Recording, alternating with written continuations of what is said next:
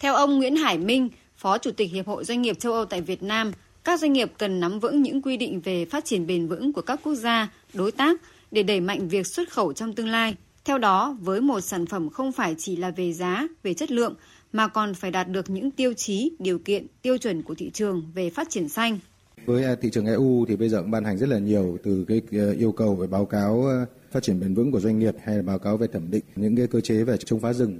thì toàn bộ cái điều kiện như vậy ấy, không phải tất cả cái quy tắc đấy đều nó là rào cản với quốc gia đâu cái này nó đánh trên hàng hóa là chủ yếu và cái điều quan trọng nhất là cần phải có cái cơ chế để tạo cho các à, doanh nghiệp Việt Nam có thể nắm vững được cái quy định đấy thì mới có thể à, tiếp tục xuất khẩu được vào cái thị trường lớn ở trong tương lai. Thực tế cho thấy, đẩy mạnh sản xuất xanh, phát triển bền vững đang là xu hướng phát triển của nhiều quốc gia trên thế giới để được sự tăng trưởng kinh tế trong khi vẫn duy trì sự bền vững về môi trường. Do đó, nhiều doanh nghiệp Việt cũng xác định để đáp ứng được các tiêu chí này, buộc phải thay đổi tái cơ cấu trong sản xuất hàng hóa và các hoạt động của mình, chú trọng đến tăng trưởng xanh. Ông Thân Đức Việt, Tổng Giám đốc Tổng Công ty May 10 cho biết.